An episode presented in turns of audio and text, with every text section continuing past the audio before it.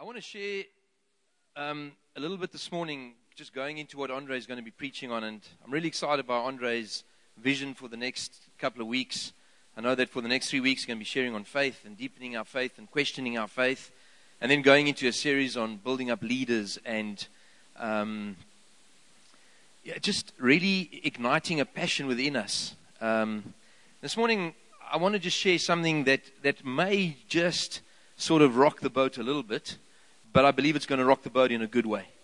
Um, it's, it's a message that, that I grappled with when I resigned from the Methodist Church.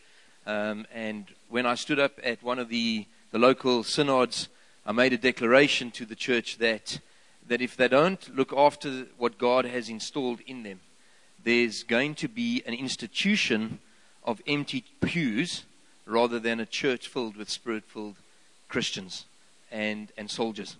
And I think that's what I truly enjoy about coming here to Shofar is, is that it's not about hierarchy. It's not about position. It's not about power, but it's about the fivefold ministry. And I mean, Andre's book um, and, and certainly the whole series last year was about standing up and being counted um, as Christians. And I want to just take this a little bit further as we begin our year of, of seeking God's face. Um, let, me, let me just start by saying, close your eyes. Close your eyes. Okay. I want you just to imagine that you are sitting around a table, and at the head of the table is a man from Bethlehem, a man from Nazareth called Jesus Christ. Okay. Now you know this man, you've you've heard lots about him, you've walked with him for three years, and you know that he's just been crucified, and you know that he's just come back to life. He's sitting across the table to you and he's saying to you, guys, there are only about 12 of you, 13 of you. You've, you've given your lives to him for the last three years. You've left your boats. You've disowned him at the cross. But he's saying to you right now, he's saying, guys, I'm going to leave. I'm getting on a jet plane and I'm going. But I'm going to fill you with somebody more powerful, somebody more wonderful. Somebody that's going to allow you to do the things that I've been doing, the things that you've seen me do, the, the healing of lepers, the multiplication of five loaves and two fishes, walking on the water. Those things that you watched me do, I'm going to go so that somebody greater than me can come into your heart, into your life, into your being, that you may do these things. And then he ends off by saying, Go into all the world proclaim my gospel, baptize in my name, and teach the people that there's a new way of life. The question I want to ask you this morning is would you be able to do it? Would you be able to look Jesus in the eyes and say, I am ready for this challenge? I am ready for this task. Okay, now Open your eyes. We're about to witness Andre's last series in this church. For those that don't know, Andre has been called to the head office of Shofar. He's going to sit in London. He and Sonica will be leaving in a term. They're going. The sad news is that Shofar have decided not to replace Andre. Because their motivation is that Andre has done such a sterling job here over the last couple of years. They believe we are ready to impact the city. I don't know if that's because you want Andre to leave or. Just checking.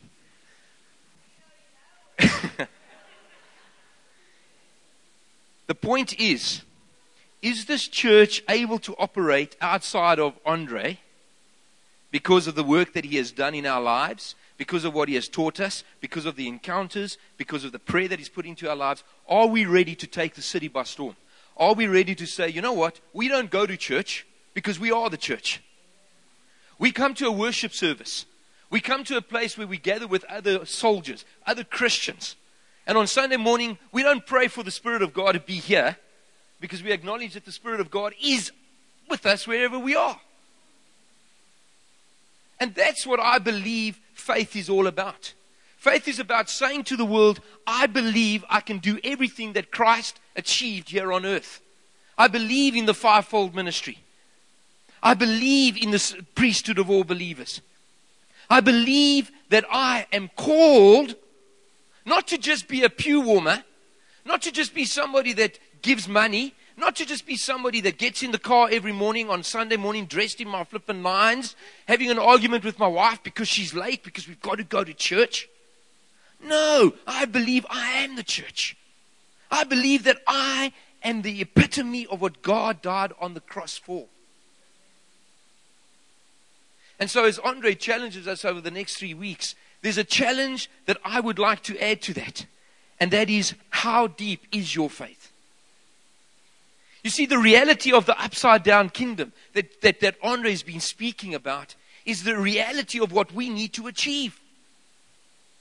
The institutional church is about coming here, sitting in the pew, listening to a pastor, not even agreeing, not even saying amen, you think that's what Jesus said to the 12 disciples?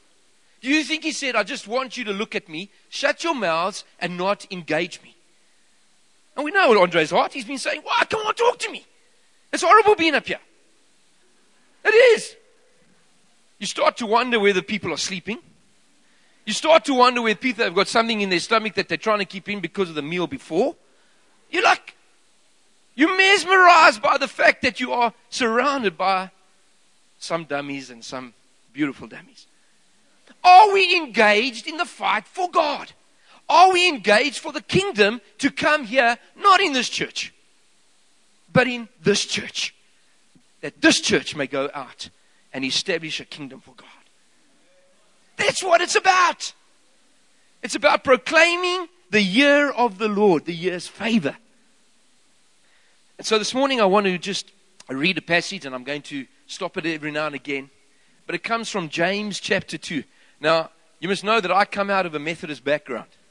And John Wesley founded the Methodist Church. He has a little bit of useless information. But he founded the Methodist Church out of on, on, on Ephesians 2, verse 8. Now, anybody that knows what Ephesians 2, verse 8 will say, For you are saved by grace and not by works, lest anyone should boast.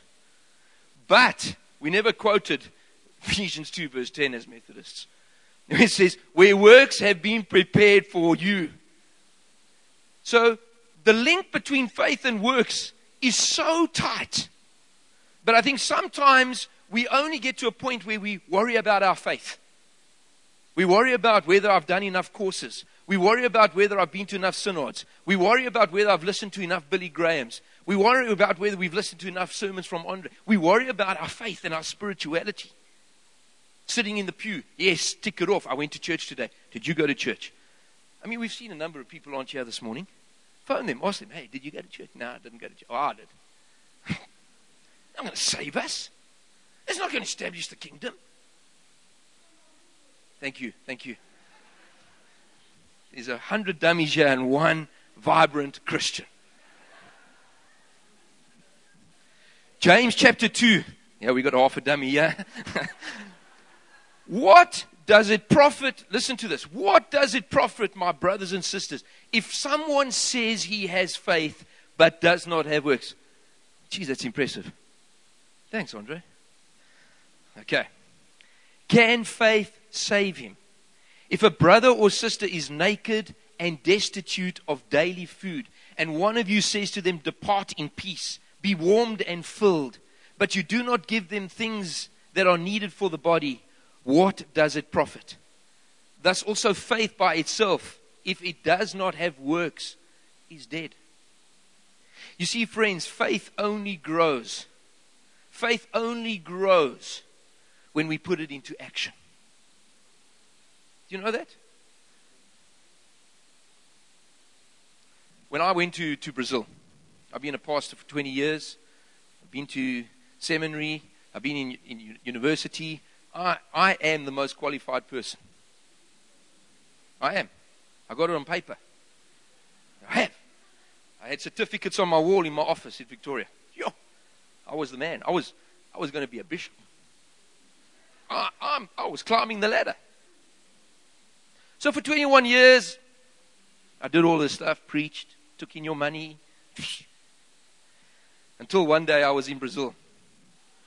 And there was an oak in front of me in a wheelchair. And I looked at him, and we were in a healing service. So I knew what he wanted. I knew he wanted to get out of his wheelchair and walk. But yeah, it was I, with all the accolades and the degrees and the doctorates and the and the and the. Ellen, Ellen, come, come, come. Mark, come, come. I need your help here, brother. And they never came. They never came. And they never came. And all of a sudden, I realized I was the church. I had no pastor because he was shouting at us to do more work. I never had brothers because they were busy healing other people. And here I was, this man in a wheelchair. He wanted to walk.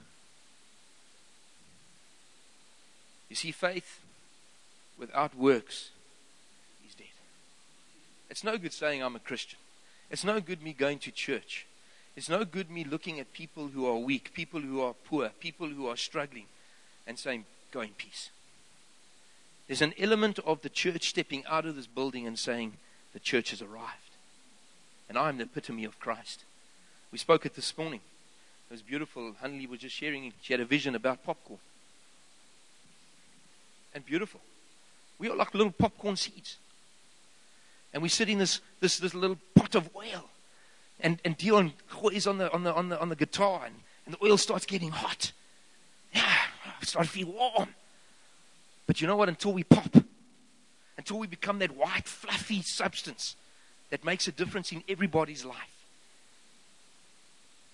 we will remain hard little kernels that can do nothing. We are filled with potential. We are filled with potential to become white, fluffy, beautiful popcorn that everybody eats. But nobody eats hard kernels. This is the reality, friends, of what I'm trying to challenge you with. You see, it doesn't profit us to be in church here this morning. I'm sorry to say. And Andre will be the first one to tell you. You, you, haven't, you, haven't, you haven't been awarded extra points for when you die. And he's going to say, well, on the 7th of January, it was still holiday, and oaks were out on the beach, and it's a beautiful, glorious day. You know what? You're going to get an extra few points because you came and sat and listened to Sincock. It's not like that, friends. It's not like that. What it is like is when you and I leave this pot of boiling oil and we go into our work situations or we go to Hemingway's and we start encountering people who don't even know what the church is all about. And we start sitting with them and saying, Do you know this Jesus? And that's what the first century church was all about. They never gathered in places like this. They never put Peter behind a pulpit and said, Now you preach, brother. They said, You know what? We're going to share with people our experiences of the risen Christ. And that's what they did.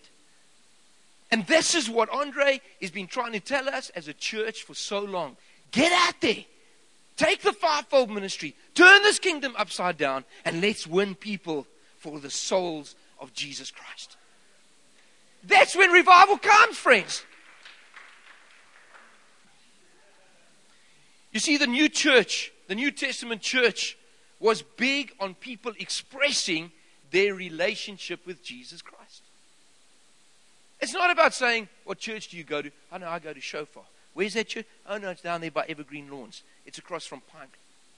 It's about saying to the people, which church do you go to? Yeah, I am the church. Because Jesus Christ lives in me. Because Jesus Christ has filled me. And so, my challenge to us as a church, as a building of believers, as the people that come together, as we are challenged with our faith, we need to start putting it into action. We need to start living it out. We need to start being real. What we have done is we have allowed other people to become our, our Christian. It's very easy to sit here and say, What an incredible sermon. You, Andre can preach, and you can. You can. But Andre's preaching doesn't save us. Andre's preaching doesn't save the beggars out there. Andre's preaching doesn't save the people who don't hear. What does save it is when Andre's sermon becomes real and living inside of us and we start expressing it on the outside. That's when faith becomes real. It's no good going home and saying, Yeah, that was powerful, man. The word has to become alive. The word has to start sprouting forth. It's like this. Don't ever invite Mark Doolan to your house. Don't. He came to my house the other night. We had a braai.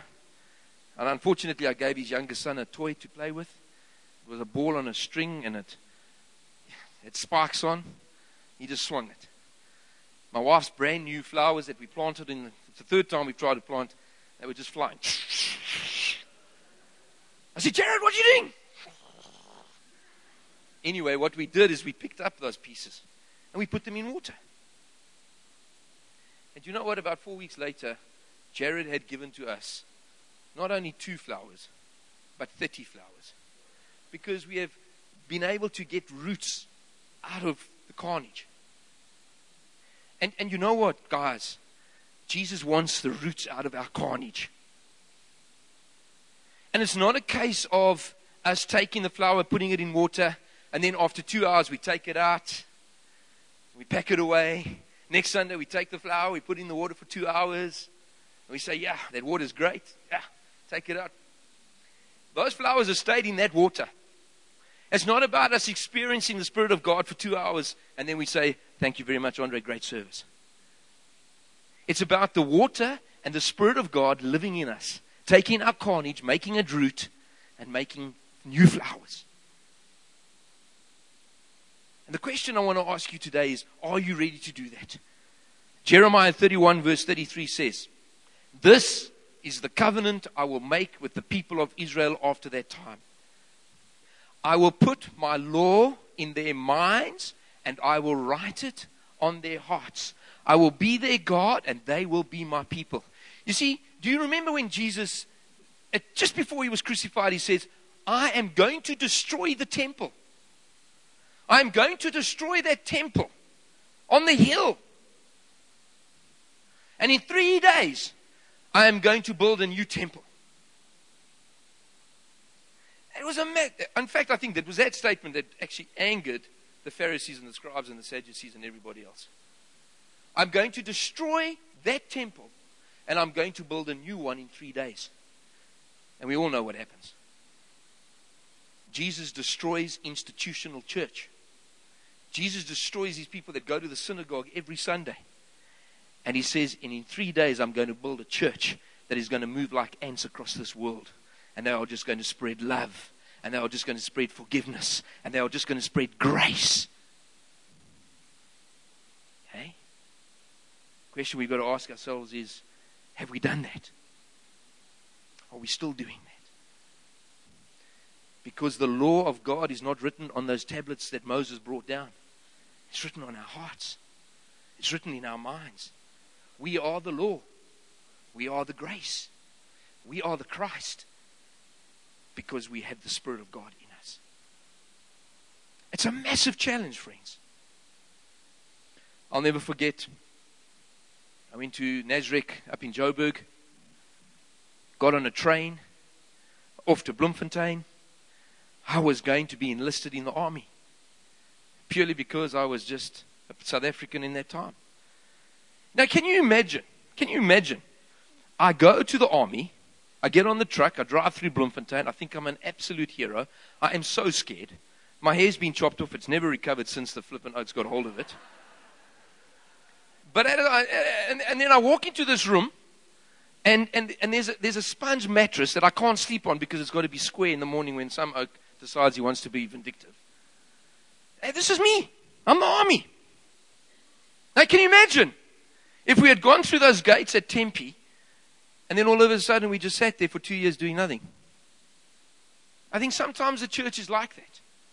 Sometimes we are like that. We get saved and we get excited and we leave our old selves and we go to the barracks and we sit on the bed. And then we just sit and wait for the corporal and the lieutenants to shout at us. You see, for the world to be changed, the Christian army needs to go beyond the gates and say, Where do you want me? I want to be on the front line. I want to be in the trenches. I want to be in the face of cancer. I want to be in the face of pornography. I want to be in the face of marital problems. You see, friends, we can't honestly say that we are the army of God when we're allowing those things to get the best of us. We can't honestly say that, that when relationships are, are wrong, when, when we sit here today in church and we've gone through worship, and I'm, and, I, am speaking to myself, your friends, so I'm not judging us.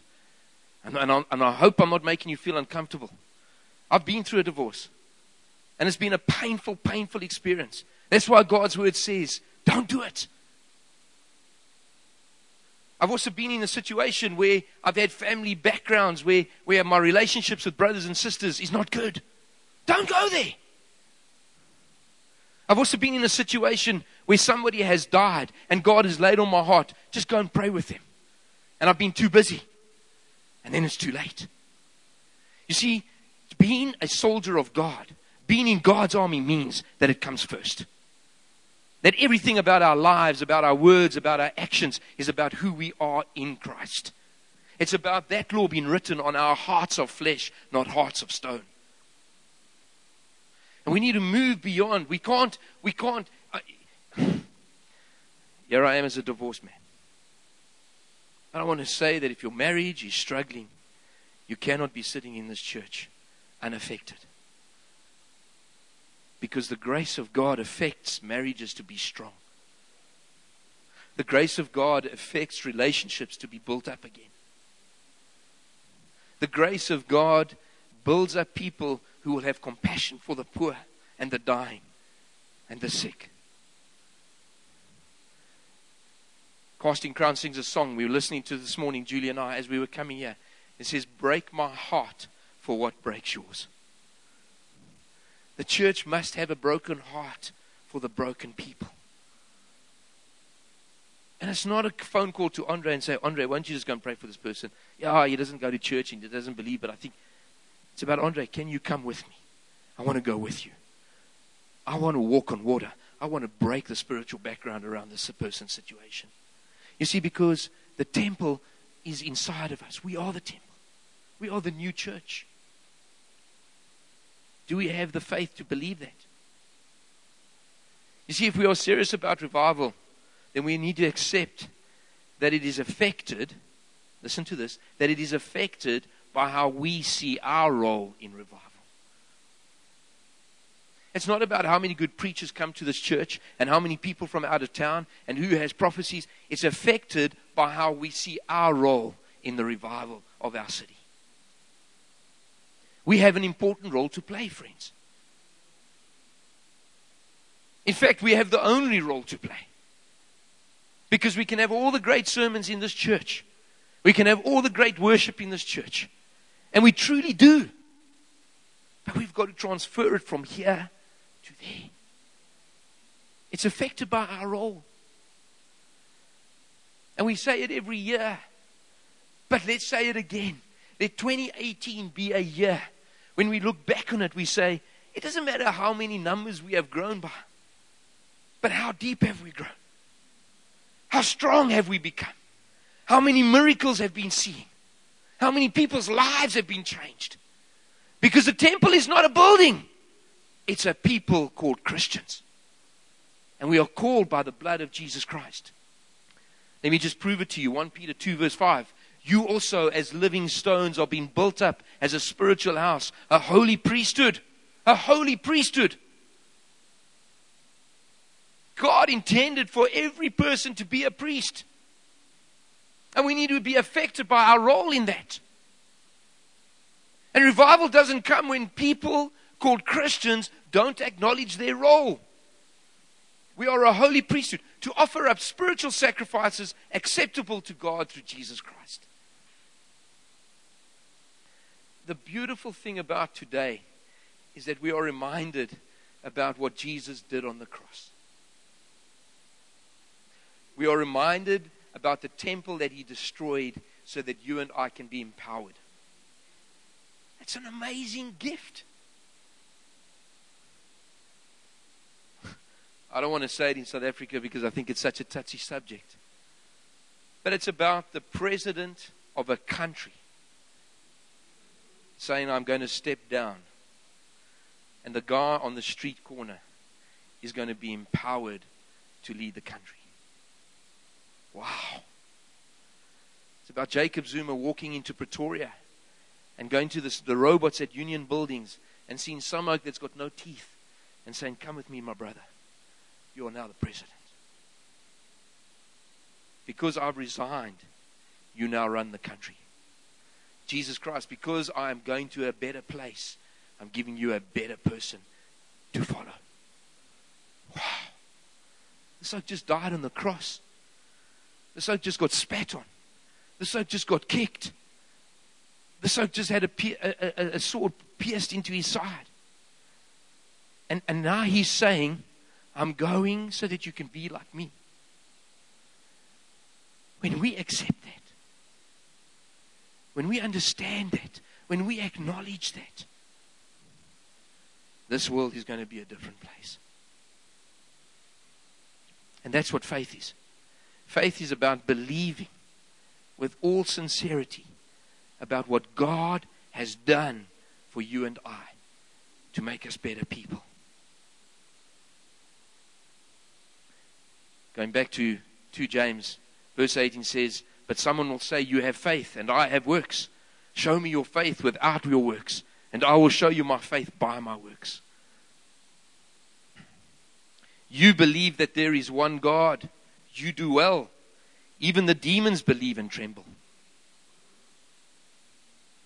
Where are people attacked? We feel safe in this church. We're not going to get attacked in this church. Trust me. Even the devil knows that this is a place where holy people gather. Where is he going to attack us? When we're alone, when we're out in the battlefield, when we have a decision to make, when we have a word of encouragement to call, when we have people to phone, when we have relationships to restore. There is where the devil says to us, don't do it. You can't do it.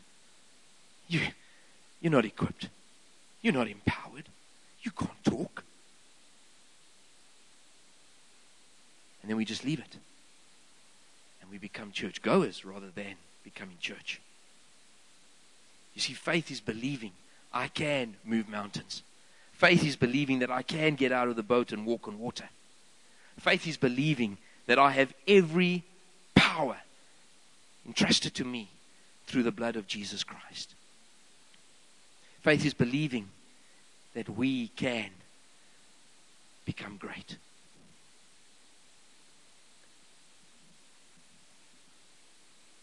I want to ask you the question Do you believe that the devil knows that God exists? Absolutely. That's not our fight. I don't try and tell the devil that God doesn't exist or that God exists and is greater. The scripture is filled with, with scriptures that tell us that even the devil knows that God is great. But if the people called Christians don't tell those people who don't know God is great, then those people live in captivity.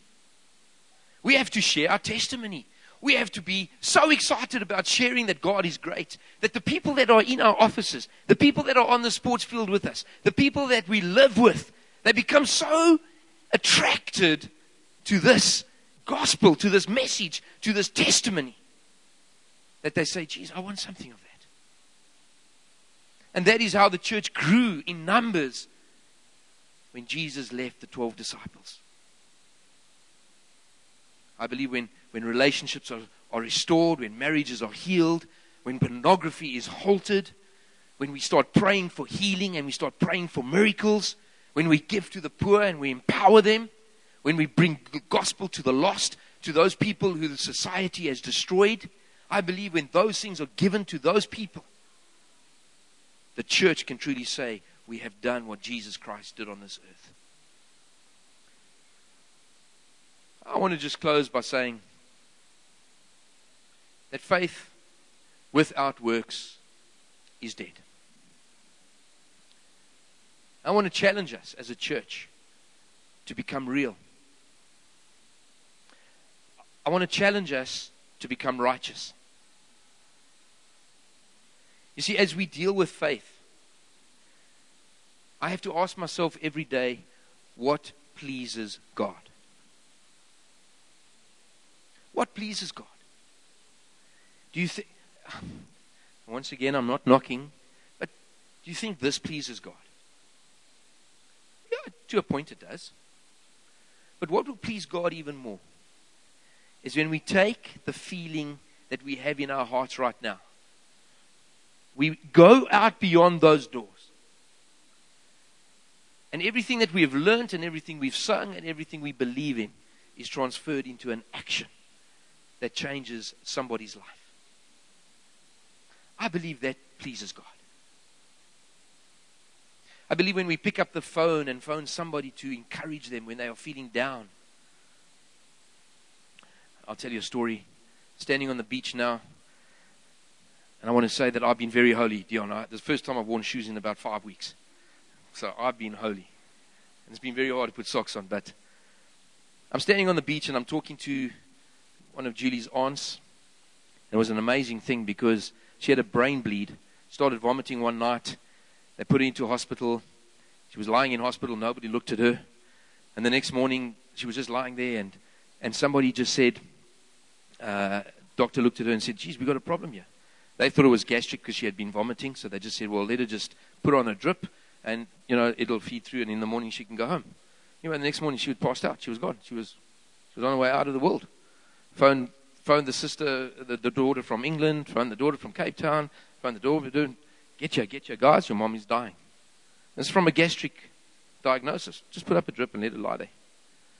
Anyway, the next morning, they started, they started putting stents in, they started draining the brain, and for eight days she was, she was unconscious. And I asked her, I said, Marianne, do you remember anything? Do you remember Lucy being there? She says, I remember nothing. And she was even sitting up and talking to them. She remembers nothing of that.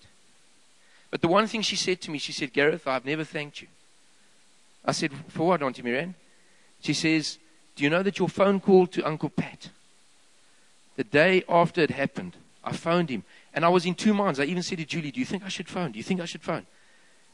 And, and, and, and Julie said, oh, I don't know, you know, just leave it, you know, my mom. And, and I just decided I'm going to phone. And I phoned him. I said, Uncle Pat, I get emotional. I just want to tell you that I'm praying for you. Now, this oak's seven foot five. He's played rugby against New Zealand. He's played rugby for SA colleges. He's been a teacher for 40 years. He is a booming man. He has a little pipsqueak like me phoning this oak and saying, Uncle Pat, I want you to know that I'm praying for you. I'm, I'm keeping you in my prayers. And while I was saying it, I was like feeling so insignificant. But the other day she came and she put her arm around me and she just said, Your phone call. Your phone call meant the world to him. And it gave him the strength to carry on visiting me in hospital. Now, I didn't do it because I was going to be the church. I did it because I was a pipsqueak. But imagine when we start doing things intentionally because we are Christians. Can you imagine when we start doing things because we know that we are empowered by God? We have the faith in our side of us to change the world. It doesn't matter what people think of us, friends. It matters whether we are pleasing God. It matters whether the popcorn is popping. It matters whether the flower is in the water and continually in the water. The question we've got to ask ourselves is how many of us are going to go home from now and make the Word of God central to our lives? For those of us who just allow Andre's sermon week after week to be the only time when we delve into the Bible, our faith will never grow. We can't put plants in and out of water. It's got to stay there. That is the water that feeds life. The Word of God is what changes and transforms us. And it's no good having it preached over our heads once a week. We need to get into it seriously. And we need to ask ourselves, where do I need to change? And it's a hard thing. Faith without works. We cannot be faithful if we are arrogant. We cannot be faithful if we are holding on to our resentments. We cannot be faithful if we are holding on to our stubbornnesses. And if there are things in our lives that we need to cut off, things on our shoes that we need to take off, things that are man made that we hold on to, Take off the shoes and throw them away. But let's be faithful to what God has done on the cross. And I believe this church, called the people that are gathered here today, will begin to transform. And so, my last scripture that I want to leave with you today is 1 Corinthians 3, verse 16, and 1 Corinthians 6, verse 19. It says, Do you not know that you are the temple of God and that the Spirit of God dwells in you? That's easy to remember, friends. John 3, verse 16, For God so loved the world. 1 Corinthians 3, verse 16 is even more powerful. Do you not know that you are the temple of God and that the Spirit of God dwells in you?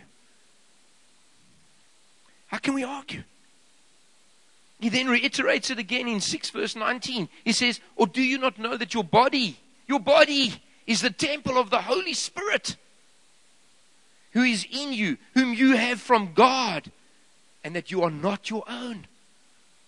The moment we are saved, the moment we surrender our lives to God, we are not our own.